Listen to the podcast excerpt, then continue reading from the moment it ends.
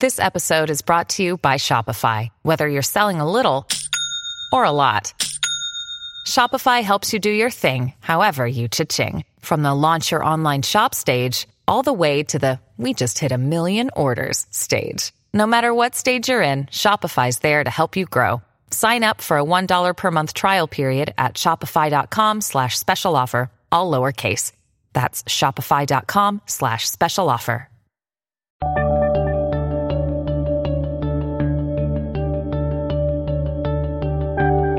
Hello, everybody, and welcome back to New Books in History. I'm Marshall Poe, your host. Each week we pick a new history book that we find particularly interesting, and we interview the author of that book. And this week I'm happy to say we have Jeffrey Jackson on the show, and we'll be talking about his new book, Paris Underwater How the City of Light Survived the Great Flood of 1910. You may have heard that we had a large flood here in Iowa in 2008, and in fact, as I speak, there's another flood going on. I don't believe they have potable water in Ames. It's been a long time since there was a flood in Paris, but there was a very big one in 1910, and we should thank Jeff Jackson for telling us the story of it. It's revealing in a number of ways, as you will hear. The most interesting I found was that for all of the talk at concerning social disintegration as a result of modernity, in fact, the people of Paris pulled together, rather like the people of Iowa pulled together when we have floods. And this suggests that modern nation states are actually quite strong. When they're under pressure, they don't tend to fall apart, as many social scientists predicted, but in fact, they come together. I think we saw this in World War I and in World War II. But without further ado, here's the interview. Hi, Jeffrey. Hi, Marshall. How are you today? Good. How are you? Uh, I'm very well. Thank you very much. It's hot and humid here in Iowa. You are in Memphis, Tennessee. Is that correct? That's right. It's also hot and humid here. Well, there you go. Let me tell our listeners that we have Jeff Jackson on the show today, and we'll be talking about his terrific book, Paris Underwater How the City of Light Survived the Great Flood of 1910. If you follow the news, you may know that here in Iowa we have a flood every year, it seems like now. And uh, two years ago, it was uh, the University of Iowa. We uh, were deluged, I think is the word. Um, and uh, this year we have Iowa State, which is underwater. I, I, hope that if the governor is listening to this, that he will uh, learn to build things up rather than down. Up, up is good. As a friend of mine says, you never see a farmer's house in a valley in Iowa. They're always on the sort of highest part. But um, so we get those occasionally, and so do they in Paris. And I, I really enjoyed reading Jeff's book. It, it was quite eye opening for a number of reasons, and we'll come uh, to them. Some of them were actually quite significant in, in the course of the interview. But before we touch on the book, Jeff, let me ask you to say a few words about yourself. Well, um, I was born uh, in Nashville, Tennessee, actually just up the road from where I live now, um, and was an undergraduate at Vanderbilt University and majored in history, and um, actually did my honors thesis about uh, about environmental issues, um, about the green movement in Britain in the 1960s and 1970s, and so I kind of kind of got introduced introduced to environmental questions early on, and um, but then uh, went to graduate school at the University of Rochester, uh, where I studied with Alice Conklin and really became a French historian, um, and wanted to look at the history of Paris. Um, and I wrote a book about uh, jazz music, the reception of jazz music in Paris in the 1920s and 1930s, called "Making Jazz French," um, that touched on questions of culture and race and uh, colonial context and and music and performance and, and a lot of, of issues um, and things that related to the city. And when I um, that that book, it's sort of funny that that work on uh, on jazz in Paris sort of led me to think more deeply about um, the the urban culture, and that's kind of where, in some ways, Paris Underwater came from because I was still thinking very much about um, about the city and what's going on there, and sort of what you know how Paris functions um, culturally as well as in as an urban space. Mm-hmm. And uh, how long did it take you to write the book? Um, it's a lot of research about, yeah, it took me about uh, four years or so, mm-hmm. um, and I had a sabbatical year in there, which which helped uh, quite a bit. Uh-huh. Yeah, well, that's that's actually a very fast turnaround for a, a monograph, especially a monograph of uh, this quality. So why don't we actually launch into a discussion of the book itself? Um, one of the things I, I want to talk about is the background of what we would call in the United States urban renewal in the late 19th century. And what I wanted you to talk about was the kind of fundamentally, I guess I'd call it medieval character of places like Paris in the first quarter, half of the 19th century, and how they were changed in the later 19th century? Because this really sets the scene, and I'm thinking mm-hmm. particularly of Haussmann. Mm-hmm. Go ahead.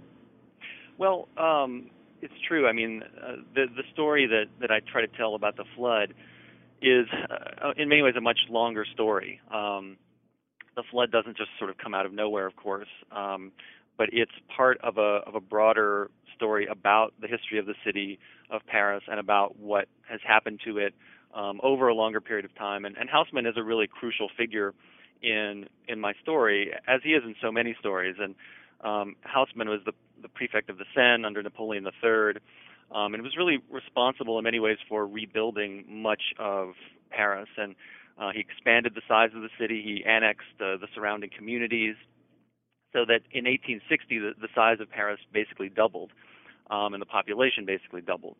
So um, when we think of Paris, when most Americans especially think of Paris, um, what we really are thinking of is Haussmann's Paris. We think of, of the Paris that was created in the um, the latter part of the 19th century. Um, and one of the things that that that did was to, in many ways, to give a sort of visual uniformity to the city. But Haussmann was also interested in modernizing the city, making it um, a showcase for the world. You know, making it sort of a, a world capital, a world city where people would come and um, and see the sort of modern, you know, what the modern city could look like. And um, it was showcased in in multiple um, uh, World's Fairs, Universal Expositions, um, starting in the 1860s, and then of course um, after Haussmann um, in the 1880s and at the turn of the century as well. But um, but the other thing that Haussmann did was to also renovate the sort of the basic um, infrastructure of the city. And so one of the things I talk about in the book is the the renovation of the water and the sewer systems. Um, and that was something that, that would come to play an important role um, in the flood. These these sewers that everyone sort of now believed were the most modern, most up to date, most wonderful sewers in the world, um, ironically, actually made the flood worse in 1910 because they carried water into neighborhoods that no one that the water couldn't have gone on its own, mm-hmm. um, and that no one really expected water to go to. Mm-hmm. So it was the sort of uh, one of the things I was interested in the book was sort of the irony between this um, modern technological city and the forces of nature, and how many people in Paris believed that they had had come to control nature through this modern city, but in fact it, it worked the other way around. Yeah, we think we control the uh, Iowa River every apparently every three years. We, right. so, in any event, I, I kind of want to again touch on this. This uh, one, one thing that I think that many Americans, and I know this was true of me. I grew up in the Midwest, where all cities are built on grids. They were mm-hmm. planned by people with um, protractors, mm-hmm. and uh, this is not true of European cities. They grew organically, right? Uh, so they tend to have a circular character until Haussmann and these people kind of carved boulevards through them, what we think of as boulevards, and that's the the Paris that I think most Americans will recognize. And then right. another thing that I think many Americans don't, uh, and I was one of them as well, that don't really bring to mind very often is the notion of sewers in general. We take them mm-hmm. for granted. Most people don't know that there's this vast complex of tunnels underneath all their cities. Right, right. And th- there hadn't been any such thing in France. I don't know. Tell us a little bit about that. Had been were there when, when, were sewers first put into Paris? Well, the sewers actually were quite old in Paris. I mean, it goes back centuries. Um, so it's not that Haussmann builds sewers for the first time what he does is he expands them and he, he makes them bigger, and he ex- he extends this network um, because you know one of the things, as I said, he's that he's done is doubled the size of the city. So um, so that immediately creates a problem of how do you get water to all of these new residents, and then how do you get waste away? Um, and it just becomes a sort of technological puzzle that that they solve, and um, and it works it works quite well, but it does require a lot of, of, of that sort of underground work that you're right is is very much out of people's mind, out of out of their eyesight. Um, it's not something that we think about when we you know when we visit Paris, unless you go on the on the, the tour of the sewers. And and actually that's um, just to kind of go back a little bit to the. It's interesting you mentioned you talking wanted me to talk about the sewers because that kind of goes back in some ways to the genesis of this project. Um, I didn't know anything about the this flood um, in 1910 until I took the sewer tour. Um, you can go in Paris, you can go underground, take a tour of the sewers, and I was there with uh, my then fiance, and which is a very romantic place, by the way. If anyone's uh, uh, interested, you can hey, take your sweetie. Uh, let's go to the sewers. Yeah, exactly.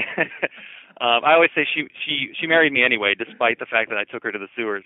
but um, we we walked around in, in the sewers, and it's it's it's very interesting to go down there because you get a sense of the scale of the of the, these tunnels that are underneath the streets. Um, and of course, it's it's very smelly and very you know uh, you have to hold your hand over your nose. But um, in the in the in this area that they have open for tourists, there was this historical display um, with a lot of photographs of the sewer, sort of talking about the history of the sewer. And that's where I first saw a photograph of the 1910 flood. Was uh, was in this historical display in the sewers. I had ne- never known anything about it before, and so I saw that photograph um, and I I tucked it away in the back of my brain and I thought, oh, that's an interesting um, photograph. I'd like to know more about the, the this flood and how it affected the sewers and, and other things. Um, and I thought, you know, maybe one day that might make an interesting book. Um, and that was the that was the summer of 2005, mm-hmm. and then of course the fall of 2005 was Hurricane Katrina, um, and so that that photograph of the flood came back to me um, that I'd seen in the sewers when I was watching Hurricane Katrina unfold on television, and that's kind of when I began to think about this specific project. I had obviously, as I said before, been interested in Paris more generally, but the flood kind of came back to me as something that um, and I I felt like I really needed to work on that at that particular moment with the stuff happening with, with Katrina mm-hmm. um, all around us. But, but that's why I, I, like to say that this book was sort of born in the sewers of Paris. Mm-hmm. So these sewers are not like the sewers. These are sewers like we see in movies. I think I think Americans would. We don't really have sewers you can walk around here. I think I think we have them here in Iowa City. I think we have sewer yeah. pipes. Yeah, we don't have these big sewers. Um, so uh, waste was taken directly um, from the street, so to say, and thrown into the sewers, and then it was evacuated to the Seine. Did it go right into the river? Um, it it did a little bit downstream from Paris. I see. Um, it was sort of funneled through collectors um, and then and and thrust downstream and uh, and kind of out into the river uh, at that point. And just to, just to be clear here, we're talking about. Um, I'm reminded of that uh, joke. You know what fish do in the water? everything. We're talking about all sewage here, aren't we? Um, to some extent. I, by this point, most houses in Paris still used uh, a cesspool or had, uh, uh, you know, it's called, you know, night soil, uh, waste, human waste that, that crews of people might have to come around and collect and, and take away.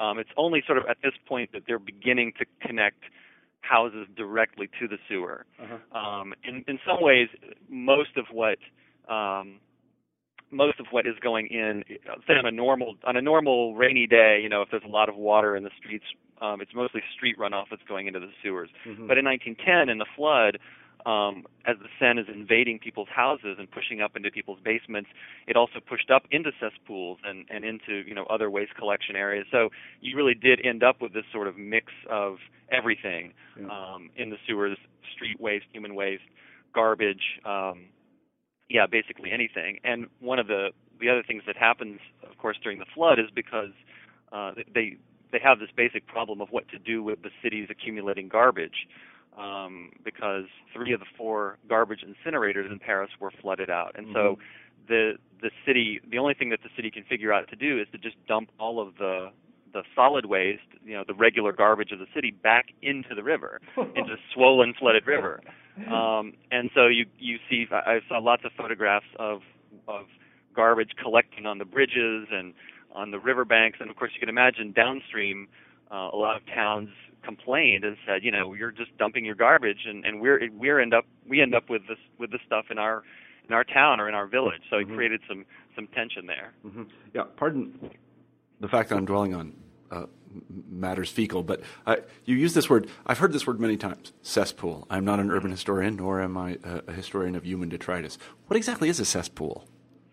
Um, well, I'm not really an expert on cesspools uh, myself either. But I, it's just I think it's just a it's mainly just a a, a pool that collects um, human waste. Yeah, um, right. Sort of what we would think of as sort of raw sewage, kind of uh, from a household or from a neighborhood. Um, and then is later sort of carted away. Uh-huh. Now, did these in Haussmann's time? Did they have running water, and did they have water closets, or did they all use chamber pots? Um, I think it's it's kind of a there's a transitional moment where you're seeing more and more houses that are being built, especially a little bit later, but I think even even beginning um, to some extent under Haussmann, where you're beginning to see uh, some running water. Um, but it's it's you know there's that's one of the things that's interesting I think about this moment where the flood happens in 1910 is because it is this kind of transitional period where you know you have this renovated modern city, you have the sewers, you have um, by the turn of the century you have electricity more and more uh, buildings uh, houses mm-hmm. have electricity um, you you know you have um, uh, gas, natural gas that's being put into to many buildings but at the same time you also still have most most people especially working class people are still using oil lamps to heat or to light their houses and coal to heat their houses mm-hmm. um, rather than electricity and natural gas. So there's this kind of, you know, this moment where you, you see the beginnings of what we think of as the sort of modern urban kind of housing, you know, those sort of amenities, but you still have a very 19th century city at the same time. So I think that's another reason why the flood is kind of a, a shock because, you know, people feel like um, at this point it's the very beginning of the new century, the 20th century. We're on the cutting edge. They've just had this this World's Fair in 1900 that showcased a lot of wonderful technological innovations, including electricity. Um, and so we feel like we're moving to this, no pun intended, brighter future. Um, and then the flood comes along and kind of knocks out, you know, uh, knocks out what this this feeling of being in a modern city and, and this sort of like being thrust thrust backwards to a time before Haussmann, uh, mm-hmm. when there were still these sort of basic problems of waste and darkness and cold and you know what to do with the sewage, what to do with you know some of these things. Yeah, it's the way we feel every three years here, and that's the way they feel right now in Ames, where they don't have potable water. So right, right. the the we, we have these people here in Iowa. They're very, they're very nice people, and they're called hydrologists, I think, mm-hmm. and they're uh, statistically very adept, and they make these. Um, these topographical maps that show the floodplain. And so we have mm-hmm. the 100 year floodplain and the 500 year floodplain. Now, we have to tear these things up every three years, as I've said. Uh, did they have similar sorts of maps in uh, circa 1900 in, in um, France? Yeah, I mean, I think they, there was definitely an understanding of, uh, of the way in which the river worked. And um, one of the people that I talk about in the book is Eugène Belgrand, who was the chief of the water service under Haussmann so, um, you know, so during Haussmann's time in the in the 1850s and 1860s, uh, when so much of this renovation of the city was going on, Belgrand, who is also really sort of the key person who is designing the sewers and designing, you know, water distribution through the city, part of what he's also doing is studying the river um, and and taking measurements and and learning about and understanding how the the the regular rise and fall of the river works and you know how it moves through the city. And um and Belgrand is one of the people who really you know he he writes a, a lot of of stuff that will come be it'll be useful for later generations of engineers as they're thinking about the Seine. But um one of the things that Belgrand does is that he makes a recommendation that they should raise the walls of the river um, in certain places to prevent any possible flooding or to you know to, to guard against it. But um, later later engineers don't uh, don't follow his advice in in many ways largely because of aesthetic concerns. They don't want to block the views of of these beautiful new buildings that have been built under Haussmann. Um, and so there's this sort of tension between the the science of of understanding the river and the sort of desire to have you know the the beautiful experience of of the city uh, of the, this new modern renovated city of Paris. Yeah, I mean rivers are one of the very few uh, controlling rivers. One of the very few cases in which I sometimes wish that Iowa was a despotism uh-huh. because it's a classic public goods problem. You know, somebody right. builds a dam upstream and that affects the flow of the river, and then they make a release, and then it sort of backs up someplace else, and uh, you know, it's as if the it's as if the the flow of water to your toilet was dependent on your neighbor's toilet water. That's you just mm-hmm. it's unacceptable. But yeah. I, I can, this is a problem that you know still exists in the United States today. Is we, we just don't seem to be able to get this right, uh, and it doesn't surprise me they couldn't get it quite right in uh, Paris at the time. So um, they the, the, the Seine flooded. I won't say pretty regularly, but people knew that it was going to happen, right?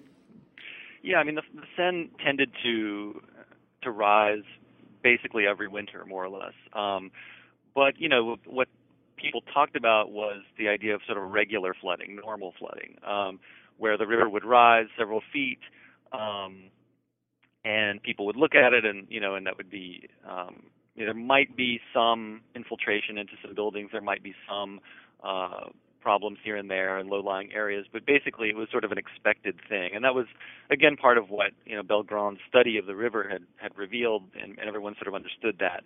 Um, and they had made a number of, of um, adjustments, you know, to make sure that walls were supported and, and had and were providing protection from the the normal regular flooding that that happened uh, more or less every winter. Mm-hmm. But in 1910, you had a sort of strange um, coming together of multiple circumstances that, that really no one could have foreseen. It was it was warmer than normal, a warmer than normal river or winter, so that um, things like you know up in the mountains where the Seine has its headwaters, uh, there were it was more snow melting, um, and that runoff is going into the Seine and also into its tributaries. Um, and you had uh, the fact that the previous summer had been very rainy and very wet, and so the groundwater levels were much higher than normal already to start with. Um, and even before this big flood in, in late January 1910 that I talk about in the book, there had been a couple of smaller floods. The, the river had already risen and, and fallen a couple of times before, back in December of 1909 and very early January 1910. Um, and so there was already a lot of water around. Um, and so just this kind of combination of things. And then on top of it, you had uh, basically a big storm that parked over the English Channel and northern France for several weeks right around the new year of 1910 and continued to dump more and more precipitation into this already uh, you know, saturated soil. And so it, the water really had nowhere to go um, except it couldn't be absorbed into the soil, so it could only go into the river. Um, but the river could only hold so much, um, and that's part of really what created the, the problem uh, in 1910. And that was something that really no one could have could have foreseen. I don't think. Yeah, this is something that gets us here in Iowa all the time because mm-hmm. people don't realize that the level of the river is not a terribly good indication of the saturation of the groundwater. Mm-hmm. So this is what happened in Ames: is that uh, it wasn't so much that the river flooded; it's that the river came up out of the ground. right, right. and that's what happened right. here, didn't it? It is exactly. Um, the the the river didn't really overflow the banks of of the Seine, and at least not during in not not in the middle of the city, not in the heart of the of the city. Um, instead, what it did was it it came from below. It bubbled up from below, and so you would have a situation where people would go to bed one night uh, and the river would be high. The river was high, and everybody knew that it was it was climbing. But they would wake up the next morning and they'd find several feet of water in their basement, and that water had come from either uh, so trickling in through the soil um, and coming into people's basements, or or it had come up through the sewers. Um, because the sewers in in buildings that were connected to the sewers, very often there was a drain um, in the floor of the basement to allow any water that that might have come into the basement to then drain into the sewers. And so a lot of people would go to the basement, see this water uh, in the basement, pull the plug, thinking that the water was all going to drain into these sewers. But ironically, you know, they didn't realize they were removing the last barrier between their house or their building or whatever it was, and these overflowing sewers that were now able to push up uh, even more, and not just into basements, but also into the streets um, and just sort of everywhere. And then it began to run, um, you know, and flow through the streets. And the other the other thing that I haven't mentioned yet, that's also another part of the story that also goes back to this this idea of the modern city kind of working against itself is the sewer, uh, excuse me, is the metro system, the subway system. Um, the the metros had been opened in 1900 for the World's Fair. It was you know the modern way to move around the city. It was the new um, transportation mode um, that allowed you to go from one side of the city to another very quickly. And there were uh, and so and water got into a lot of these metro tunnels, and including um, one that was under construction. And I tell this story in the in the book because I think it's a really interesting little anecdote that, that says a lot. Um, there was one of the the metro lines that was under construction. It's what's uh, currently called Metro Line 12. It runs north south um, and the line, the, the, the tunnel goes underneath the the channel of the river. The water infiltrated this metro line that was under construction, infiltrated it on the left bank near the Orsay, what is now the Orsay Museum at the time was the Orsay train station.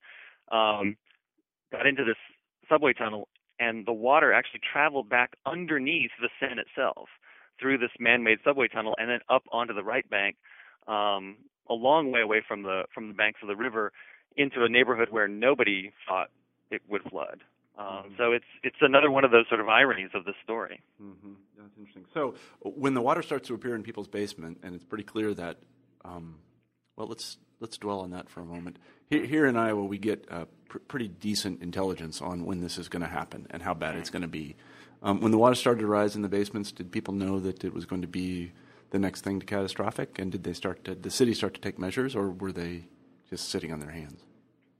Um, I think it was probably, in some ways, a combination of both. At first, I think there was so much shock and sort of surprise um, that because no one had expected this, that that some people, I think, probably just didn't know what what to do. But once it became clear that um, you know the water level was was rising and and was causing uh, a great deal of damage and, and devastation in people's uh, homes and businesses and and in the streets, you know, I mean, you, you see photographs um, and uh, have some in the book, and I have some on a website that I created, ParisUnderwater.com, where you can see more photos.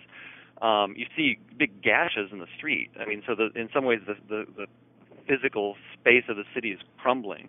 Um, and once people begin to realize that, they really have to to do to do something if they're in one of those affected areas. And so a lot of people um, have to leave their homes, pack up, and go to um, emergency shelters. And one of the things that that does happen very quickly is that the city, as well as various organizations like the Catholic Church, the French Red Cross, um, they open up emergency shelters throughout the city, and people go and, and basically have to evacuate and live um, live on this on charity for some, in some cases weeks uh, uh, while while the water is still high, and then when it recedes and, and people are able to get back into their houses.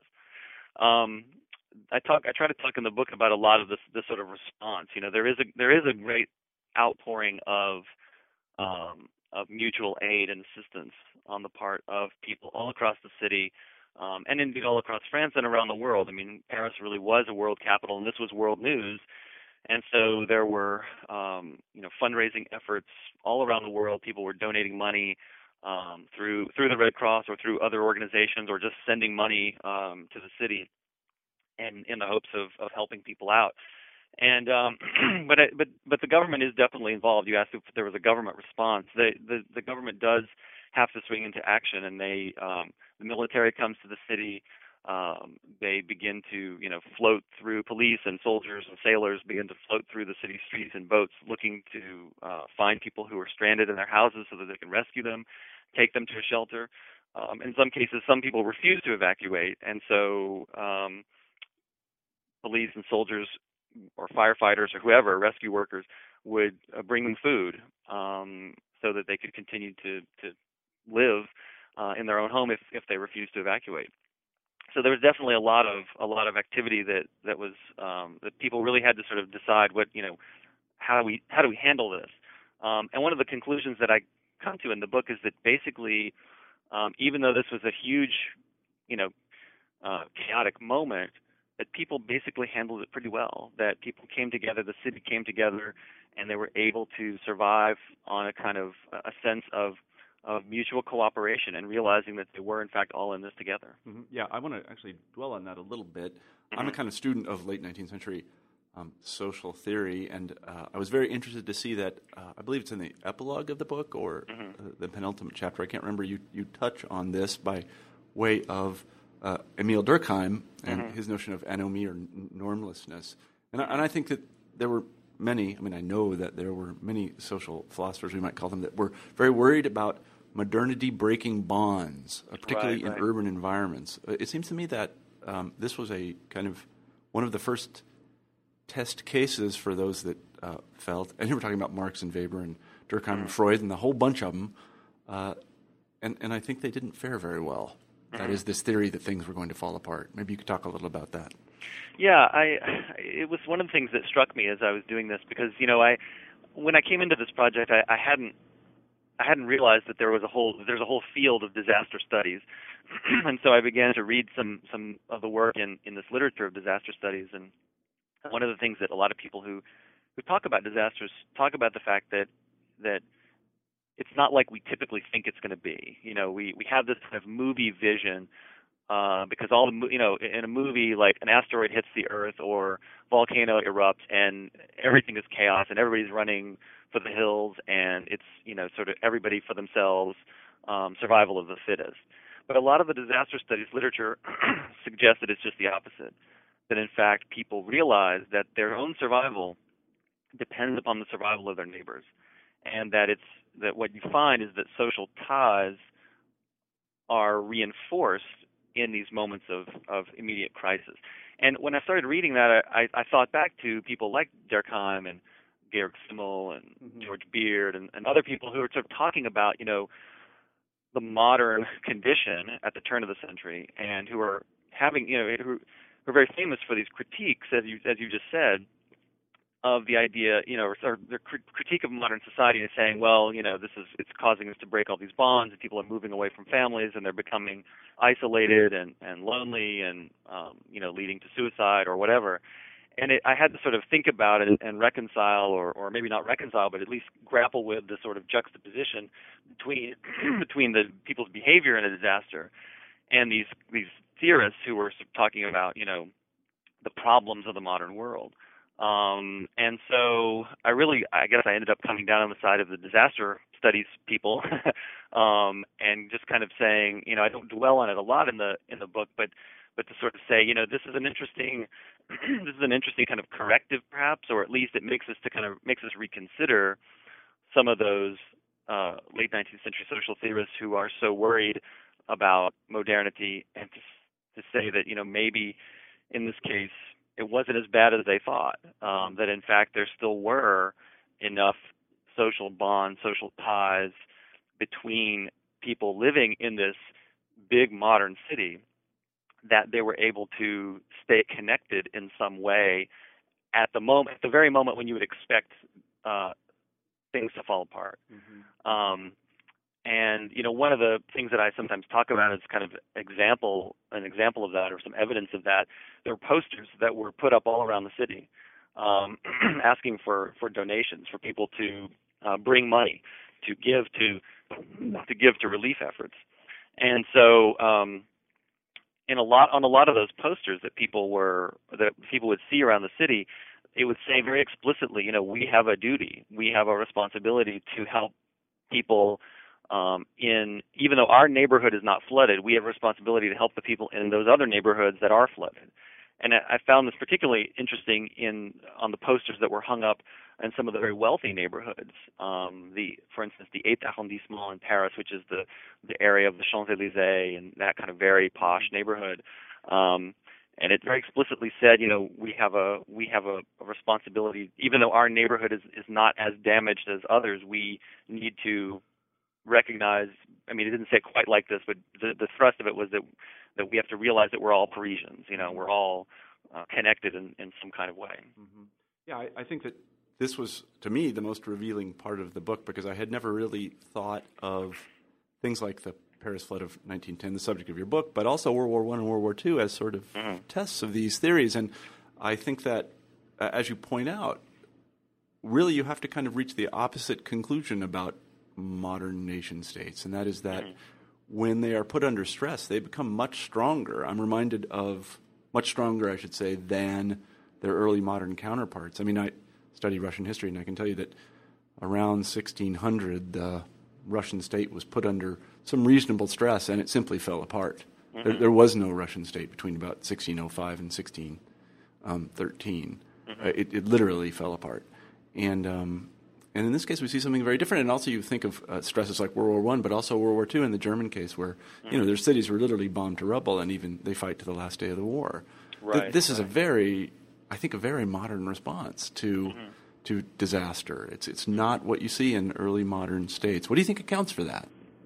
Well, I, you know, I try to to think a little bit about that um, in the book, and I, I I drew on at least one place in the book. I drew on the the you know Benedict Anderson's idea of imagined communities. Uh, I mean, many people draw draw on those ideas, but but I think there is something that certainly I was seeing in this story of the flood where just like in that example I gave a minute ago of the of the posters, you know, there was this kind of language, even very explicitly at times, of people saying, people articulating this idea that we are able to imagine ourselves somehow as in community with other people who are not part of our, you know, who, who are not necessarily like us in every way, but there are ways in which we see them as like us mm-hmm.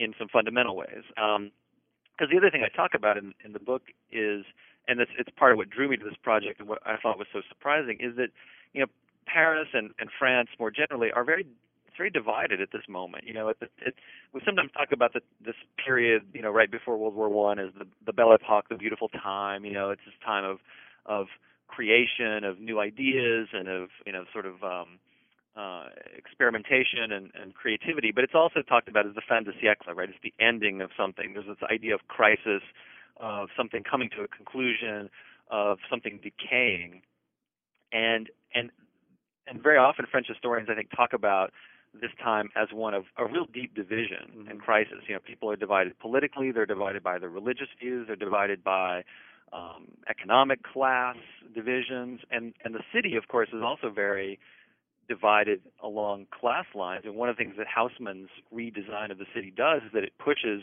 poor and working class people out to the edges of the city. Mm-hmm. Um, it displaces them. When, when he builds those beautiful boulevards you were talking about earlier, it, it uproots a lot of poor and working class people into uh, other neighborhoods. And so there is a real sense that, for all of its modernity and beauty, that Paris is a is a real divided city, and that's kind of what I expected to find. And yet, what I found were people talking about, you know, we are Parisians, and and to me that kind of, at least in one sense, that did kind of evoke that idea of the imagined community that they were still able to see themselves somehow as connected to people that they were different than, maybe different religious group or different social class or different political persuasion.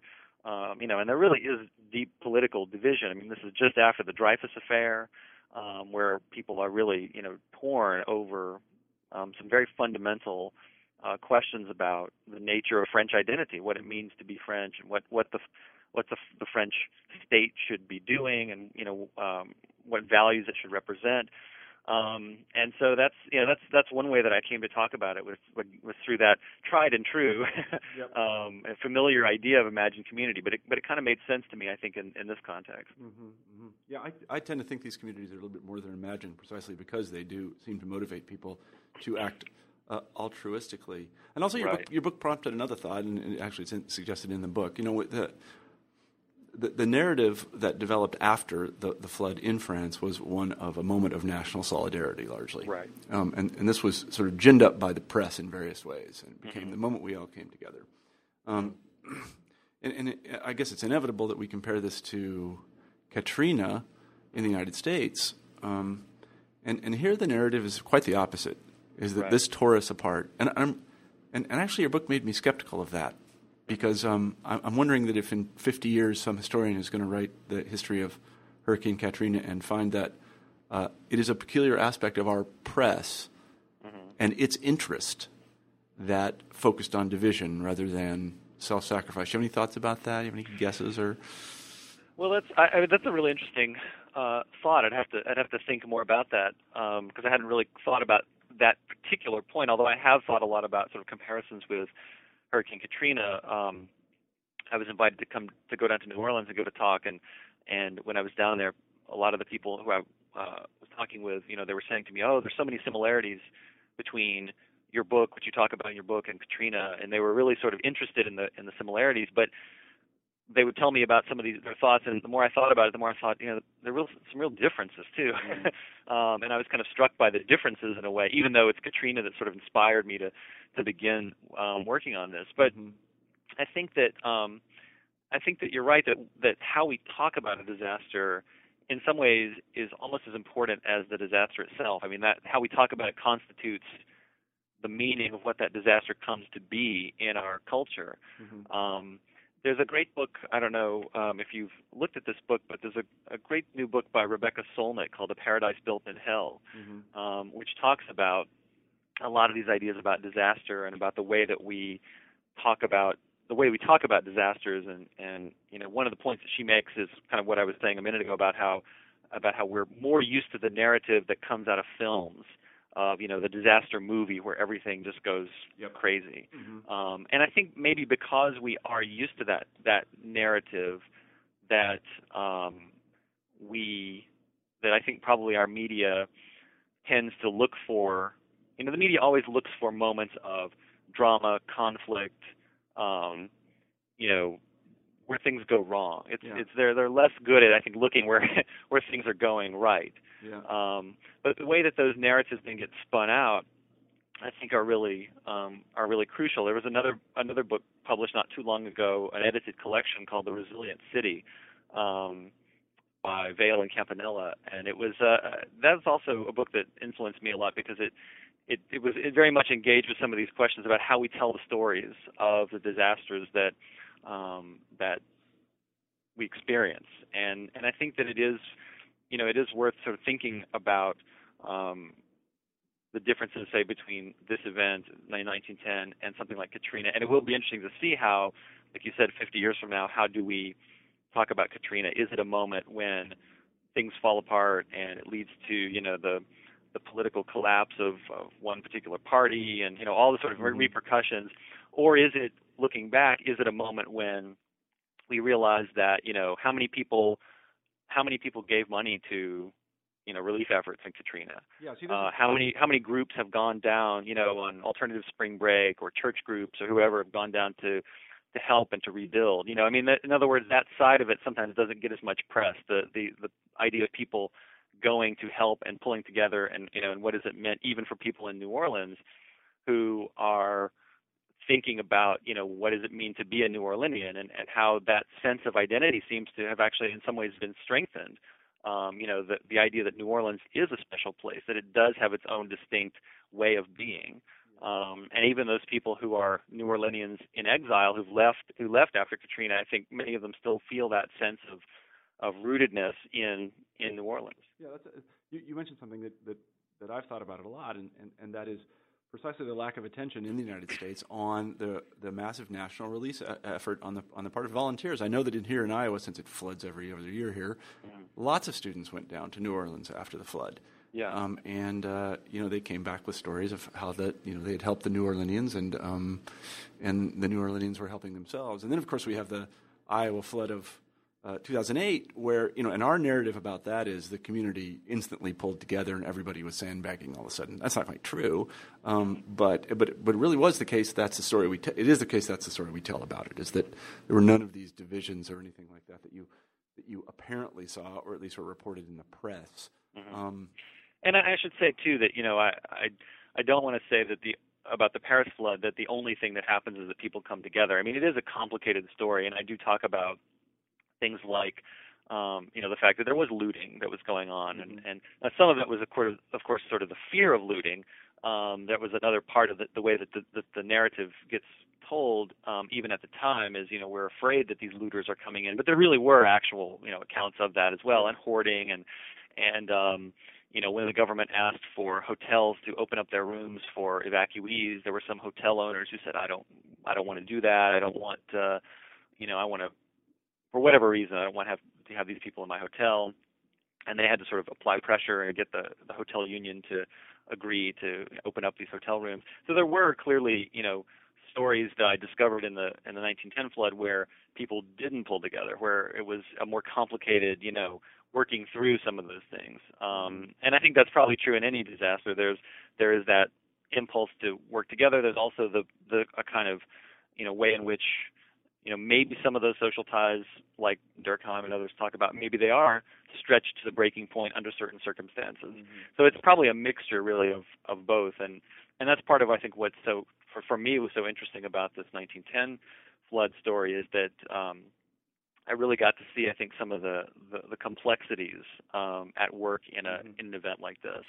No, it's, it's, it's a fascinating instance. Why don't we talk a little bit about the um, the flood itself and its aftermath? What was the mortality rate? How many folks died? That's a great question, and I get that question a lot. And I, I don't have a good definitive answer because the records.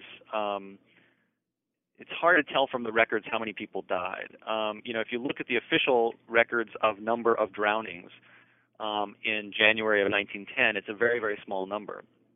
Um, but when I look at in the in the press and in, in firsthand accounts, anecdotal accounts, um, you know, there are all these discussions of people being swept away by the river, um, or there are accounts, for instance, of people committing suicide because they were afraid that they were going to die, um, and so they just went ahead and did it themselves. So it's impossible to really get a definite number on how many died. It, it's not a lot. It, it can't be a huge number. I think if it were a huge number, more people would have remembered this flood. Um, I think you know it's kind of macabre to think, but it's the disasters we remember are the ones where people die. Mm-hmm. Um, and so it's it's definitely not a huge number. But there were you know something like um, 50,000 people who were who went to the hospital with some kind of injury, uh, and something like 20,000 households or so evacuated um, during this. So even though the the death numbers weren't high, the number of people who you know had to really um, you know, who were affected by this in some very profound way, were those numbers were significant. Mm-hmm. So there was no great outbreak of disease, disease which is often associated with raw sewage floating around. Right, and that was something that people were very afraid of. There was a real fear that um, that there would be this widespread outbreak of, of typhoid or something. Um, but that didn't happen either um, for for all sorts of reasons. Um, partly because there was the volume of water was so much and it was moving through the city that it was essentially flushing uh, the city um, and taking away any of those things. Um, also because the city, once the water began to recede, uh, the police embarked upon a, a massive uh, disinfection effort, and the police and the city's health uh, services. Mm-hmm. Um, and so they were going around and, and spraying and spreading chemicals everywhere and, and giving very specific orders about the police prefect Louis Lepine, who I talk about a lot in the book. He's sort of a he's kind of a hero in the book, um, or maybe hero is not quite the right word, but he's a major figure who who plays a, an important role um, because at that time the police prefect anything related to the city's operation fell under his jurisdiction. And so mm-hmm. something like a flood, you know, he was clearly sort of the person on the ground um, overseeing most of the uh, the rescue efforts. But he issued very specific instructions about um, how to disinfect your house, how to disinfect your business. And bakeries, for instance, had very specific regulations, and they had to be inspected. The ovens had to be inspected before they could bake bread again.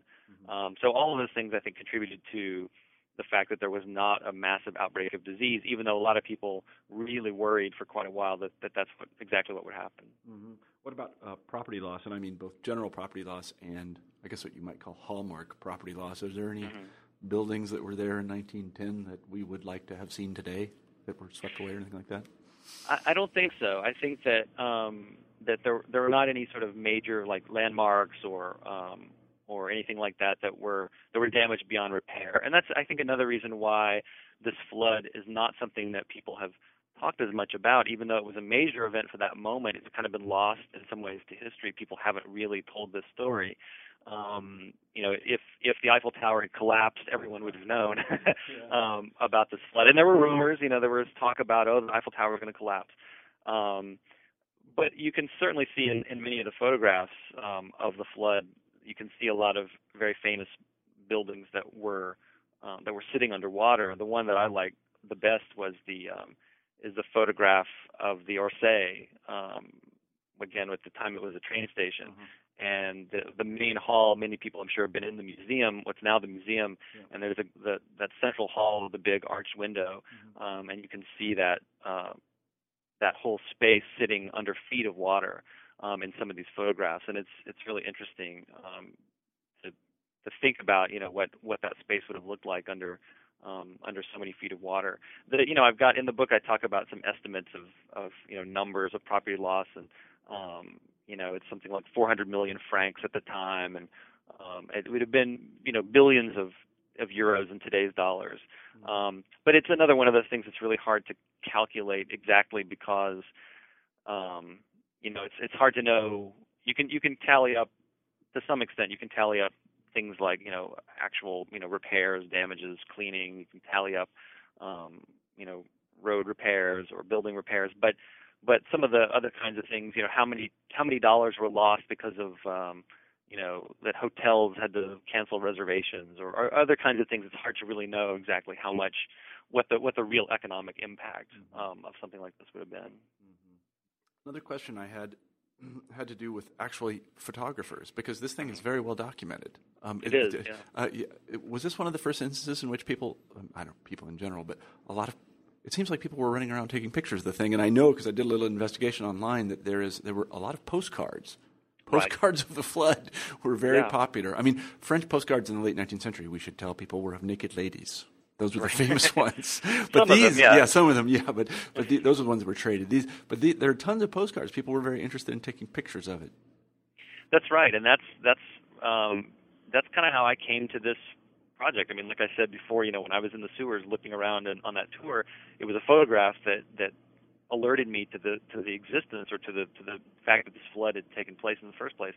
And then once once I began to investigate, yeah, I found hundreds of of photographs, and that's partly why, I, as I said before, I made this website that has some of those photographs. But you can find books um, that have been published that that have a lot of these, and, and some people have uploaded them to the web. And so if you just you know search on the web for Paris 1910 flood, mm-hmm probably what you'll find are lots and lots of, of images. Um, and it's it's the, the the the postcard as a as a format um, was relatively new at this time, not totally new. I mean, it had really been kind of introduced. This sort of postcard had really been introduced around the, the time of the maybe the 1889 World's Fair, kind of in, in its biggest, you know, kind of the, the golden age of postcards, kind of the late 19th century. Um, but the thing about those postcards is that most of the postcards, other than the ones you were referring to, the naked ladies, um, most of the postcards really sort of emphasize, kind of like they do today, I guess, the the the beauty of the city. You know, they were showing off landmarks, and, and it makes sense that postcards would be popular at World's Fairs because they'd be a souvenir of your trip to Paris or of your visit to the World's Fair. Um, you could have a, a photograph of your own on this postcard that you could buy on the street for not very much money of some of the, the beautiful uh, landmarks of the city. There were also postcards, though, of kind of what I would call as everyday life. I mean, you can you can find postcards, and I have some um, of people just kind of you know bakers selling bread, or people walking through the streets, or um, you know other kinds of things. But they but they even though they're of everyday life, they still kind of fit into that idea of, of the picture of the picturesque, you know, sort of the the romance of Paris, the beauty of Paris, even the beauty of everyday life. Um, what is remarkable about the flood postcards is that they they show a very different Paris.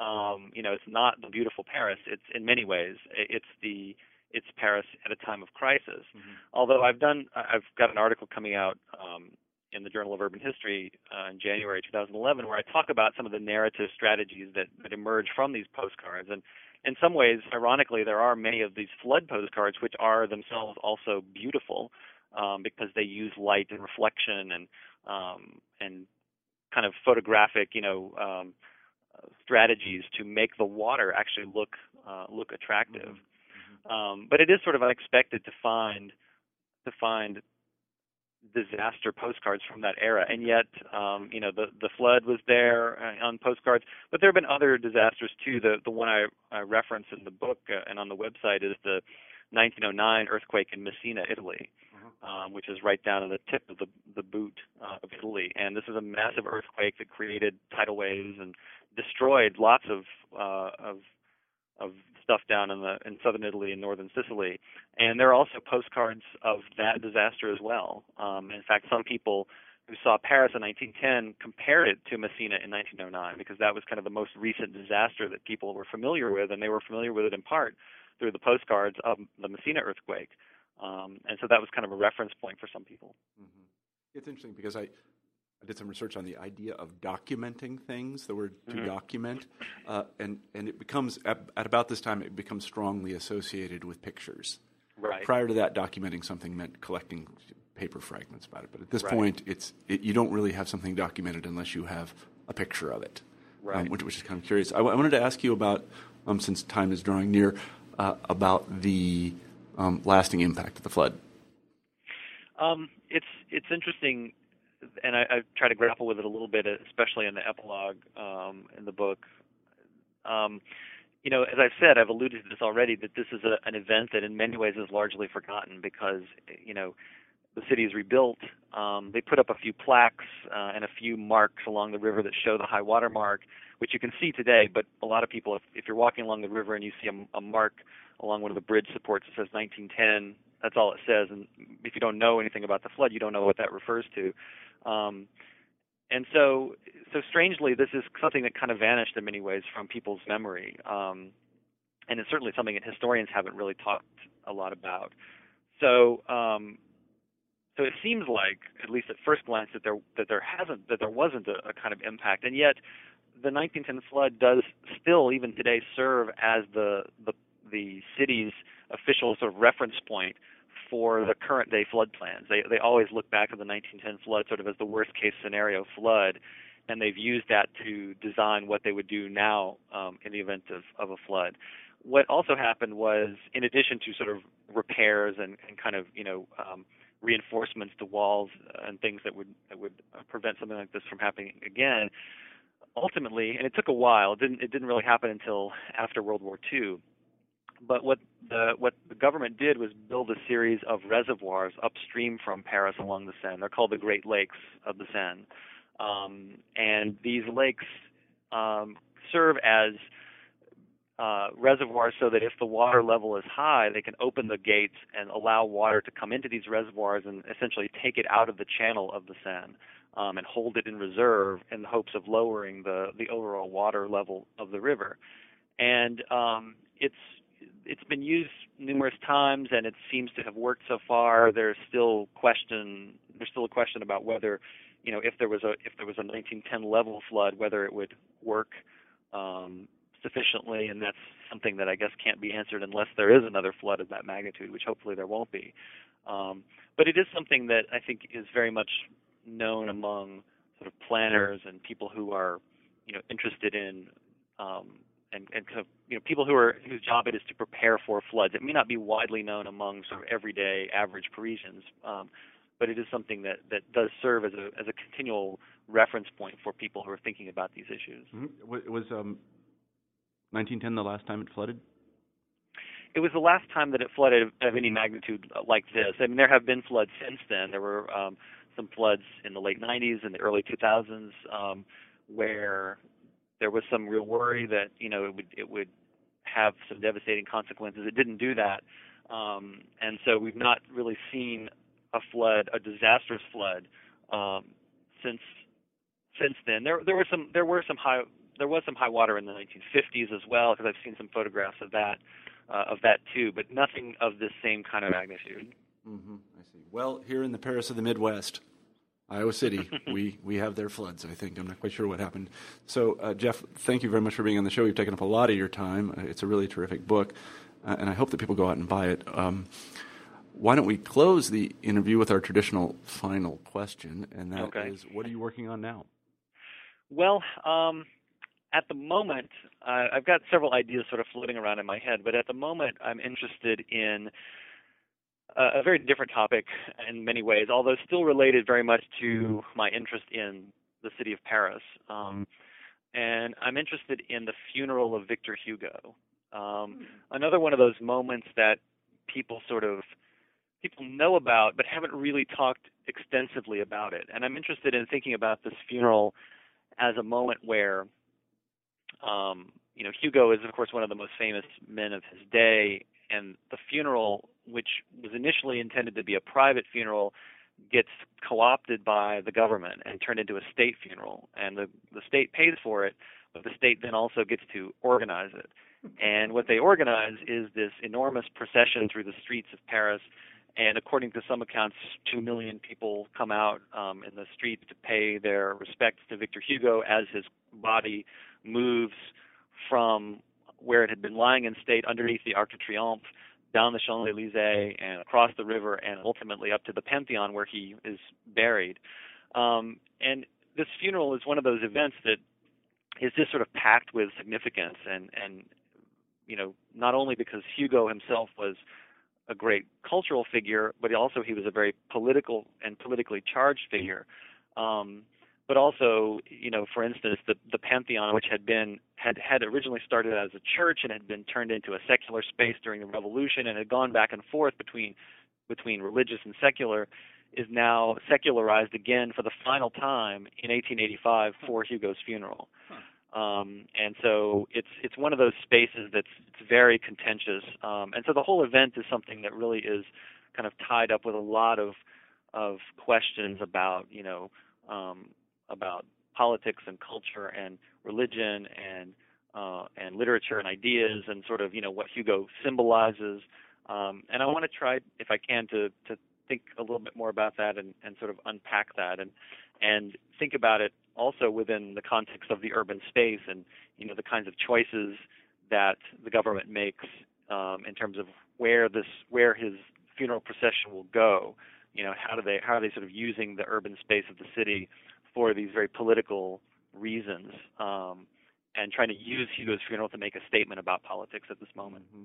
That's intriguing. I, you know, I hadn't really thought about Hugo's funeral or anybody's funeral like that. Although it's true that in the Russian tradition, there's there's been a lot of, you know, Pushkin centennials and things like this are, are constantly the subject of academic treatments um, in um, Russian scholarship. But yeah, Hugo, he's one of my favorite guys, I guess. So anyway, it sounds yeah. like a terrific project, and I hope you uh, come on the show when uh, you finish it in four years. I'd love to. All right. All right, Jeff. Hopefully. Well, thanks for being on the show. I appreciate it.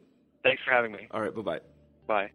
You've been listening to an interview with Jeffrey Jackson about his new book, Paris Underwater How the City of Light Survived the Great Flood of 1910. I'm Marshall Poe, the host of New Books in History.